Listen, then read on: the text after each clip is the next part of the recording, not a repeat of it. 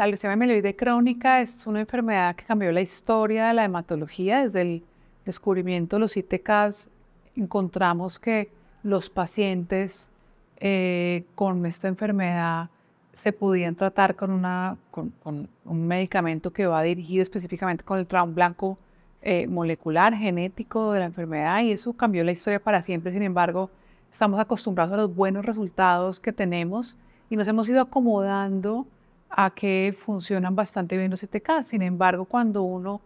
habla con los pacientes, y hay eh, eh, un estudio muy reciente que se publicó en EJA este año que nos muestra que los pacientes no están tan satisfechos como los médicos pensamos que están. Cuando comparamos la, la idea de los pacientes y los médicos es un poco distinto y es que los médicos tenemos como prioridad lograr una mejor respuesta molecular y los pacientes mejorar su calidad de vida. Eh, estamos en un momento excitante de la leucemia mieloide crónica donde hay afortunadamente la aparición de otro nuevo ITK. Cuando pensábamos que eh, no tenemos más opciones, aparece un nuevo medicamento que no es exactamente un ITK, es un inhibidor de STAM, es una, el asiminib, que es un medicamento nuevo en su, en su género, que inhibe otra forma de, inhibir eh, la tirosinquinasa. Eh, los estudios de asiminib empezaron en pacientes, como siempre, en pacientes en fases avanzadas, y el estudio de Assembly nos muestra cómo, comparado con bosutinib, los reportes, los resultados de respuesta molecular mayor y profunda son mejores con eh,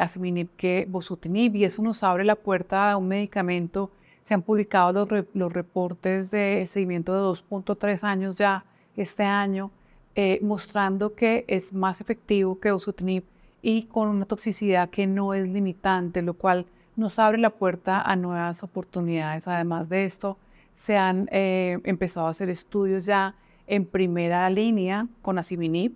ya sea solo o combinado con otros ITKs. En las combinaciones parece haber mucha toxicidad aparentemente, sin embargo lo que vemos tanto en monoterapia como combinado es que las tasas de respuesta son mucho más profundas de lo que estamos acostumbrados a ver con, para estos pacientes y eso parece ser una promesa. En el seguimiento a 2.3 años del estudio em, en monoterapia en pacientes recaídos, no hay aumento de la toxicidad con el seguimiento en el tiempo. Y esto nos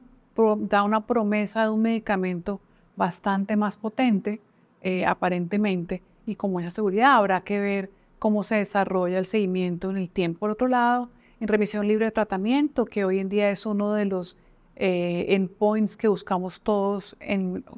digamos, una minoría de pacientes, pero en quienes lo logramos realmente es interesante. Se ha definido muy bien eh, quiénes son los pacientes candidatos y empieza a aparecer eh, estudios que nos muestran que, por ejemplo, los pacientes que tienen fibrosis al diagnóstico seguramente no van a ser buenos candidatos los pacientes que tienen algunas em, mutaciones somáticas de cáncer desde el diagnóstico van a ser malos candidatos. Y se cerró este año, se publicó el, el digamos, el estudio, el análisis final del